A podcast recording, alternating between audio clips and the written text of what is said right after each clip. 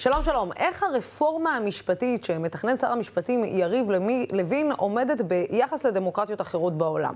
בממשלה טוענים שהמהלכים הללו דומים לדברים דומים שקורים בדמוקרטיות אחרות, אבל השבוע הוציאו מומחים למשפט את הבדיקה שעשו בנוגע לטענות הממשלה, ובטח לא תהיו מופתעים לגלות שאין עוד מדינה דמוקרטית שבה מערכת המשפט דומה למה שמתכננים בממשלת ישראל. נמצא איתנו באולפן אחד המחברים של התגובה לתוכנית הממשלתית, פרופסור יניב רוזנאי מאוניברסיטת רייכמן. שלום, שלום. שלום, נוסייה. הצלחת לעצבן הרבה מאוד אנשים עם העובדות שלך השבוע. מצטער. אה, כן. אה, אה, בוא באמת רגע שנייה, אני רוצה להבין, כי אני שומעת אה, השכם והערב מהרגע שמדברים על רפורמה, שאנחנו אלו השונים, ושאר העולם בכלל מתנהל בצורה הזאת. אם זה קנדה, אם זה בארצות הברית, אם זה בצרפת, אם זה בגרמניה, בריטניה, אוהבים להביא את הדוגמאות, אבל לא באמת כך הדבר. אז אני אענה כמו פוליטיקאי, כן ולא. אוקיי. בנושאים מסוימים, באמת אנחנו ייחודיים. אבל יש גם הסבר למה אנחנו ייחודיים. אנחנו ייחודיים בדיוק בגלל שאין לנו את כל הדברים שיש במדינות אחרות שהן דמוקרטיות מערביות שהיינו רוצים להידמות אליהן. ונראה שיש אצלנו איזושהי נטייה, אה, קוראים לזה בספרות abusive boring, לקחת מכל מדינה איזשהו משהו אחד, אבל במנותק מההקשר הרחב יותר. בואו ניקח מינוי שופטים כמו בארצות הברית, מינוי פוליטי. בסדר, אבל בארצות הברית יש הפרדת רשויות, שהיא מאוד נוקשה, מאוד יש. חוקה נוקשה, יש משטר פדרלי, יש הפרדת דת ומדינה. אני מוכן לקחת את שיטת המינויים של ארצות הברית, אבל עם כל החבילה, אומרים לנו בוא ניקח חוק צרפתי. אבל בצרפת יש גם הגבלת כהונה, ולכן יש היגיון בזה. בקנדה באמת יש פסקת התגברות שרוצים לייבא אלינו, אבל בקנדה, חוץ מזה שיש גם סירופ מייפל מאוד מאוד איכותי, יש גם חוקה שהיא מאוד נוקשה, מגילת זכויות. בכלל, פסקת ההתגברות הגיעה לקנדה מזה שהמדינה הפדרלית אמרה לפרובינציות, בואו תסכימו למגילת זכויות מקיפה, ובתמורה ניתן לכם, לפרובינציות, מנגנון של התגברות, שבמקרה מסוים תוכלו להתגבר על זה. עכשיו, זה לא מה שמציעים אצלנו. אם היו אומרים, בואו נעשה מגילת זכויות, נסגור את החוקה, בסדר, אז יש על מה לדבר, אפשר לדבר על התגברות, אפשר לדבר על שינוי בחירת שופטים, אבל לא רוצים את כל אלה.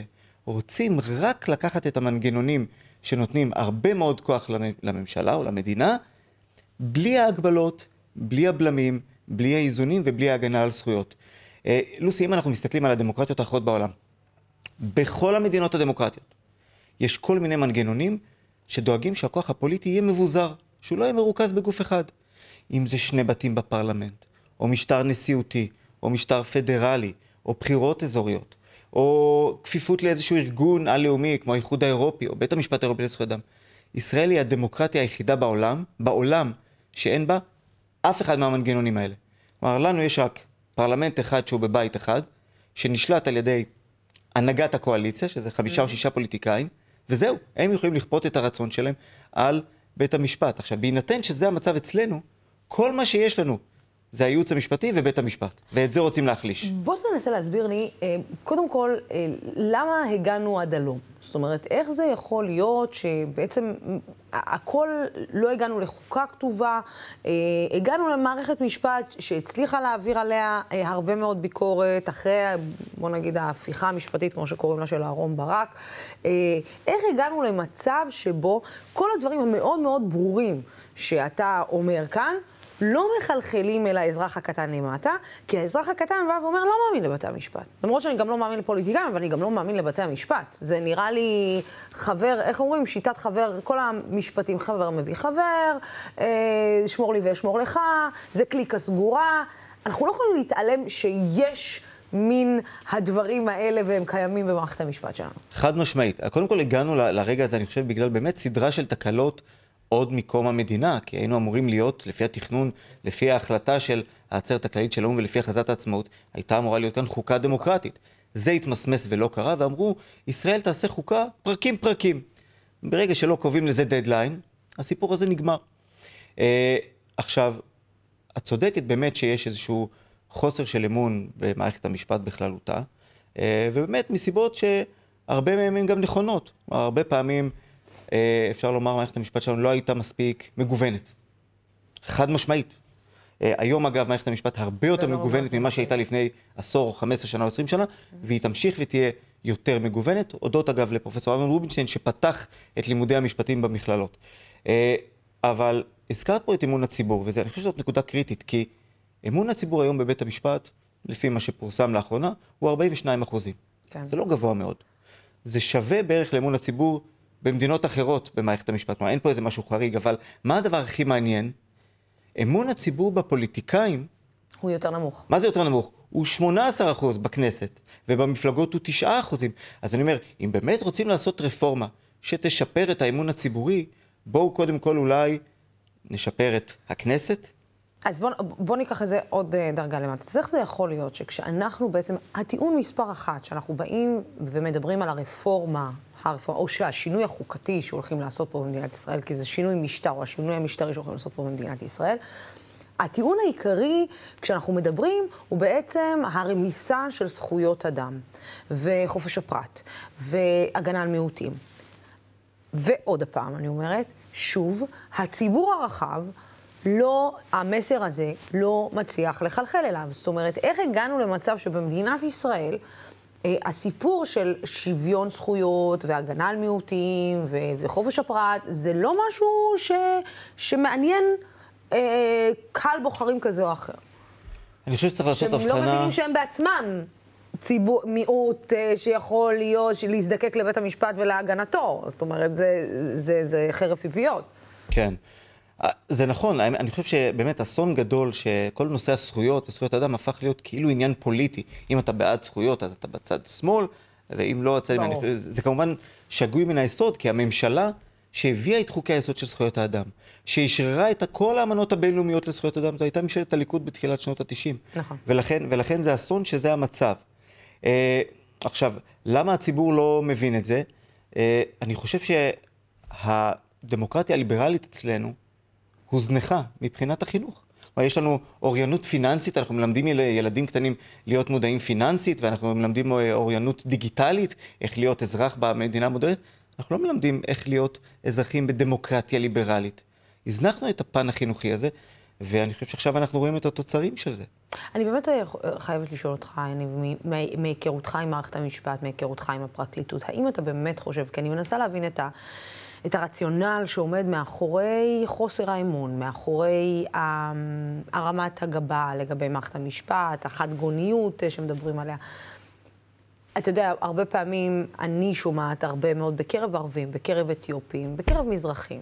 אני שומעת את זה שכשאתה נכנס לבית המשפט, אה, יש מצב שהדין עליך כערבי הוא לא יהיה את אותו דין שיינתן ליהודי.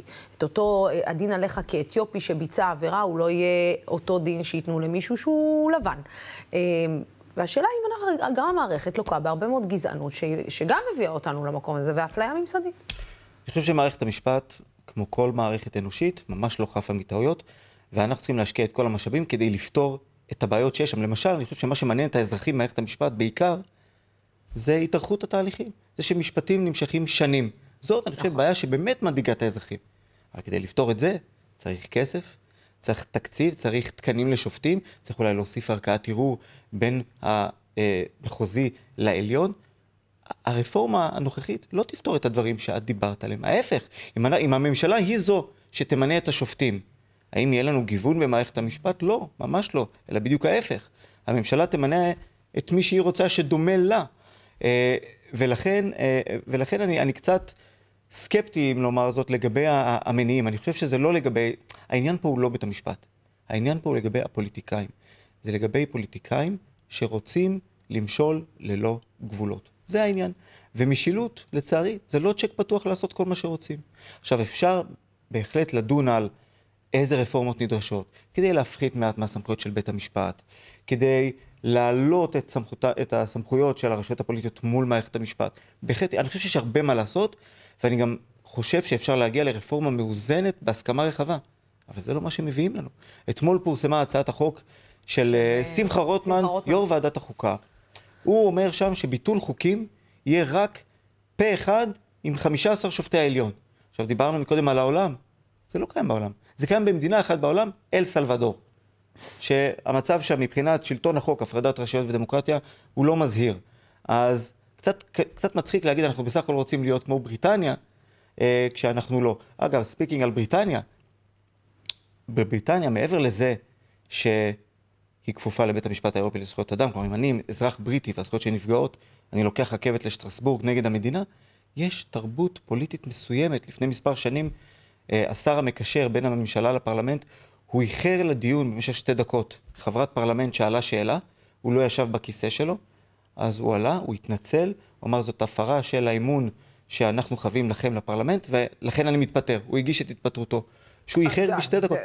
על, על כך אה, בנימין נתניהו היה צריך להתפטר אולי 100, אה, יותר ממאה פעם, כן? אז אני אומר, אני, תראי, כשיש, כשיש שלייקס, לא בהכרח צריך חגורה. כשיש חגורה, לא צריך שלייקס. אצלנו רוצים להוריד גם את השלייקס, גם את החגורה, ולהשאיר את ישראל ערומה מכל המנגנונים של האיזון והבלימה. לקראת סיום, אתה, אתה יודע, אתה דיברת על זה שאמנון רובינשטיין בעצם פתח את המכללות גם uh, ללימודים uh, uh, של משפטים, ואני שואלת, האם האינפלציה הזאת בעורכי דין, האם האינפלציה הזאת בלימודי משפטים, גם במידה מסוימת לא הביאה עלינו, um, כאילו, אתה יודע, השטחת דיון uh, ש, ש, שלא היה מתקיים לפני הרבה מאוד שנים. אני לא יודע אם זה השטחת דיון, אלא דווקא ההפך, כי היית מצפה שכל המשפטנים יוכלו לקיים דיון הרבה יותר ענייני נכון. בעניינים.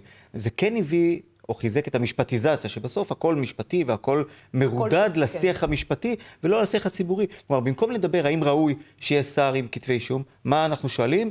מה בג"ץ יחליט? האם בג"ץ יאשר את זה או לא? אבל ההחלטה של בג"ץ צריכה להיות המישור התחתון ביותר. אנחנו צריכים לשאוף לנורמות פוליטיות גבוהות בהרבה יותר, נורמות מוסריות ופוליטיות גבוהות יותר. ולצערי, הכל מרודד בסוף לשיח המשפטי. כן. אה, אגב, אה, רק בחצי אה, משפט, איפה זה שם אותנו, אם במידה והרפורמה הזאת עוברת, איפה זה שם אותנו ביחס לעולם? אין עוד אף מדינה בעולם, אף לא אחת, שיש בה את כל הרפורמות ששר המשפטים מציע. זה שם אותנו בפסט טרק להונגריה, אנחנו נהיה בדרך, בדרך מאוד מהירה לדמוקרטיה לא ליברלית. דמוקרטיה, בעצם דמוקרטיה, איך אומרים? אה, דמוקרטיה מנוהלת? אה, דמוקרטיה חלולה. חלולה, דמוקרטיה חלולה, כן. אה, אני, פשוט אמרו לי פעם אחת, על, הייתי באזרבייג'אן ושאלתי איך זה עובד כאן, ואז אמרו, זה דמוקרטיה מנוהלת. אה, ותהיתי ביני לביני מה, מה, מה זה אומר דמוקרטיה מנוהלת, ואז הבנתי שיש שם אופוזיציה שרצה, שזו לא דמוקרטיה, יש שם אופוזיציה שרצה כבר שנים אה, ולא מקבלת אה, הזדמנות לכס השלטון, ויש שם משפחה שזה עובר שם ב... דורות על גבי דורות, אז כנראה שכן. יכול להיות שגם אנחנו עוברים לדמוקרטיה מנוהלת. פרופסור אוזנאי, תודה, תודה רבה. רבה לך על הדברים האלה, תודה רבה לצופים ולשותפים של דמוקרטיה TV. הערוץ הזה אפשרי רק בזכותכם ובזכותכם. אנחנו כאן ממשיכים לשמור על הדמוקרטיה, על שלטון החוק, ממשיכים עם המאבק בשחיתות ודואגים לשמוע מגוון של דעות עד הפעם הבאה. סלמת.